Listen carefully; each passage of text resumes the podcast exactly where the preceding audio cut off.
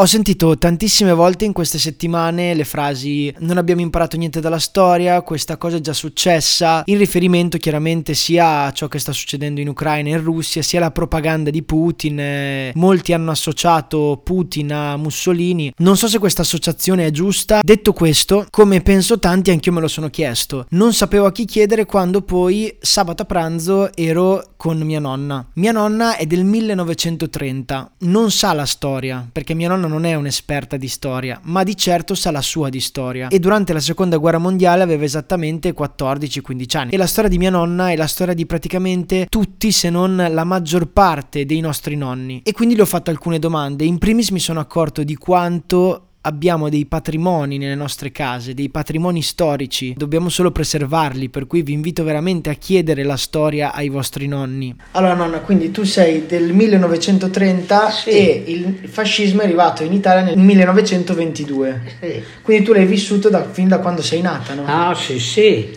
Noi siamo venuti su nella scuola che ci insegnavano tutta la cultura fascista e noi al Duce ci volevamo bene che mai. Poi ci insegnavano che il re diede l'Italia al Duce per portarla al bene. E lui Mi facevano ripetere questa frase tutti i giorni? Sì, quando ci facevano cultura fascista. Dopo noi prendevamo su quello che entrava nella nostra testa perché certo. da bambini così. Vi facevano cultura fascista a scuola?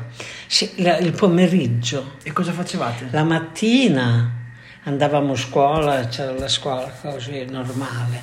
Però veniva sempre un pochino il discorso di questo duce perché era una cosa. E, e poi il pomeriggio del sabato facevano cultura fascista, tutte le giovani italiane vestite con la camicetta bianca e la sotana blu e, e poi andavamo anche noi bambini della scuola, insomma quelli di quarta, di quinta, nonni piccoli, insomma. Mia nonna è di San Mauro Pascoli, che è un piccolo comune tra Rimini e Cesena, nel, nell'entroterra romagnolo, tra l'altro città natale di Giovanni Pascoli, che ha 12.000 abitanti circa e mia nonna viene da una famiglia molto semplice, con il mio bisnonno, cioè il babbo di mia nonna, che era il barbiere di San Mauro Pascoli e anche un falegname. Io sono venuta su in una casa che il mio babbo aveva la barberia di sotto. Quando sono andati su questi fascisti, che... Intendi su al potere? Sì, che non si sapeva nei paesi, sono andati su forza di botte. Infatti sono entrati nella barberia una sera che non si sapeva chi era, coi bastoni. Il mio babbo ha avuto una botta in testa con un chiodo e tutta una fila di chiodi in testa che dopo eh, ci è andato dietro di quel po' prima di guarirsi. Ah, certo. E poi avevano rotto lampadari, eh, non so, anche gli specchi. Scusa, non ho una domanda su questo. Te non vivi già questa contrapposizione tra il fatto che i, i fascisti erano saliti al potere con le botte, no? Perché erano andati nella barberia a distruggere sì, la barberia sì, e, a, sì. e a picchiare tuo babbo. Sì però poi a scuola vi raccontavano che questo fascismo sì, era, ma questo era dopo. È, sì, è stato dopo. Quello del mio babbo non lo sapevamo nemmeno tanto okay, bene. Non me l'avevano detto, certo. Però dopo da più grandini, quando ci spiegava la mia mamma che mio babbo è andato di sopra con tutto sto sangue così e lei non aveva niente perché San Mauro la farmacia non c'era e era il mio nonno che andava a Savignano a prendere dei fiaschi col fiasco andava, uh-huh. di disinfettante. Poi a San Mauro, quando succedeva qualcosa, andavano da lui, perché lui aveva la porta sempre aperta, faceva il falegname, andavano da lui a prendere questo disinfettante. La mia certo. mamma, quella sera che hanno sposato il mio babbo, è dovuta andare dal mio nonno a prendere sto disinfettante e allora le diceva la mia zia, ma motorischi, ma vai. E la mia mamma aveva una cattiveria che, come, vaga, vaga, c'è, per dire che uh, ci voleva far paura lei, ma non si sapeva che erano i fascisti. Però mio babbo ha conosciuto un, una persona che era fuori, che ha detto Basta. Giusto per contestualizzare, in questo caso mia nonna si riferisce ancora a quella sera in cui i fascisti sono entrati nella barberia del mio bisnonno e il mio bisnonno appunto ha riconosciuto la voce di uno di questi qui che ha detto basta e quindi loro sono andati via dalla barberia, hanno smesso di picchiare il mio bisnonno e di distruggere la barberia. Sono andati in un altro posto Okay. siccome mio babbo aveva questa barberia che andavano signori di San Mauro, mm-hmm. prima di tutto perché era in un posto centrale e poi perché era proprio una barberia che lui lavorava bene, aveva tutti i ragazzi che eh, imparavano, insomma era una roba un po' in grande. E quello che ha detto basta era il podestà che andava dal mio babbo a farsi la barba e ha conosciuto la voce. Certo, perché il Podestà era il sindaco di allora. Era il sindaco. Era amico di tuo babbo sì, perché andava sì. a tagliarsi la barba nella barberia e quindi sì. a un certo punto si è imposto contro questi fascisti. Eh, non lo so, ci ha detto basta, allora hanno smesso. Okay. Si vede che erano tutti d'accordo, insomma. Ah, ok, ok, sì. ok.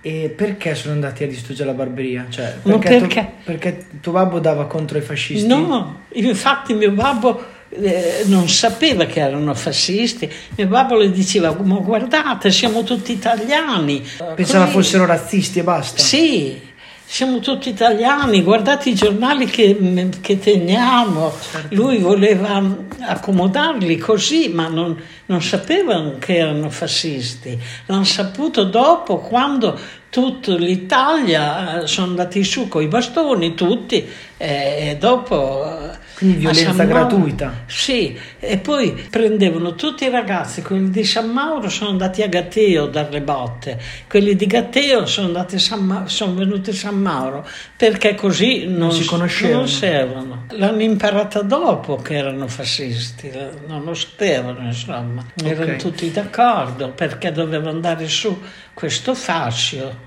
tu dici, no, ci raccontavano che facevano cose buone. Sì, okay? sì. Però a un certo punto vi sarete accorti ah, che in realtà c'era del marcio, che la sì, guerra da... tu avevi 14-15 anni. Sì, sì, sì. Con 14 anni ci venivano a bombardare con gli aerei. A Savignano alla stazione c'era un treno pieno di munizioni e lo, loro lo sapevano. Ma sì. durante la guerra, cioè voi non sapevate dei campi di concentramento, nessuno sapeva niente, o sì? Ma sì. Si sapeva? Eh, noi avevamo il babbo in prigioniero. Il, il babbo prigioniero Prima. in Africa? Sì. Ecco appunto, il nonno Egisto, cioè il barbiere, quello di cui abbiamo già parlato, il babbo di mia nonna, era andato in Africa in Etiopia in particolare eh, a lavorare perché era una colonia fascista l'Etiopia, era l'Abissinia, era andata a fare il falegname in questo caso ad Addis Abeba. Ecco, quando gli inglesi sono arrivati per liberare l'Etiopia dal fascismo hanno fatto eh, dei campi di prigionia e mio nonno è stato imprigionato in questi campi di prigionia. E quindi il tuo babbo è rimasto prigioniero lì, però quindi voi dall'Italia sapevate di tuo babbo che era prigioniero in Etiopia perché arrivavano le lettere dalla Croce Rossa, però dei campi di concentramento in Germania non sapevate. No, ma veramente si sapeva, si sapeva. un po' perché avevamo i, nei paesi, avevamo i, i tedeschi, gli italiani facevano la spia che era venuto a casa un soldato perché l'8 settembre e quando è entrato Badoglio, dopo il duce non valeva più niente, i soldati sono usciti tutti da, da, da, dalle loro parti e sono venuti a casa. E, e, c'erano i fascisti che facevano la spia ai tedeschi che erano venuti a casa i soldati e dopo i, tedeschi andavano a, a vedere in casa perché avevamo dei fascisti certo, vicini, dappertutto. dappertutto. Certo, quindi c'è stato il momento in cui Badoglio è salito al potere, Mussolini mm. è stato deposto. Deposto. E, e tutti i soldati tornavano a casa perché non volevano più stare fasci, con i fascisti ed erano contro, però c'erano anche i tedeschi in Italia che intanto facevano le ronde, andavano a, a, a scovarli nelle case. Sì, sì, ma li avevamo proprio in casa. Chiaro. In casa noi ci avevamo dato una camera, il soldato che era venuto a casa, se non trovavano il soldato prendevano su chi c'era.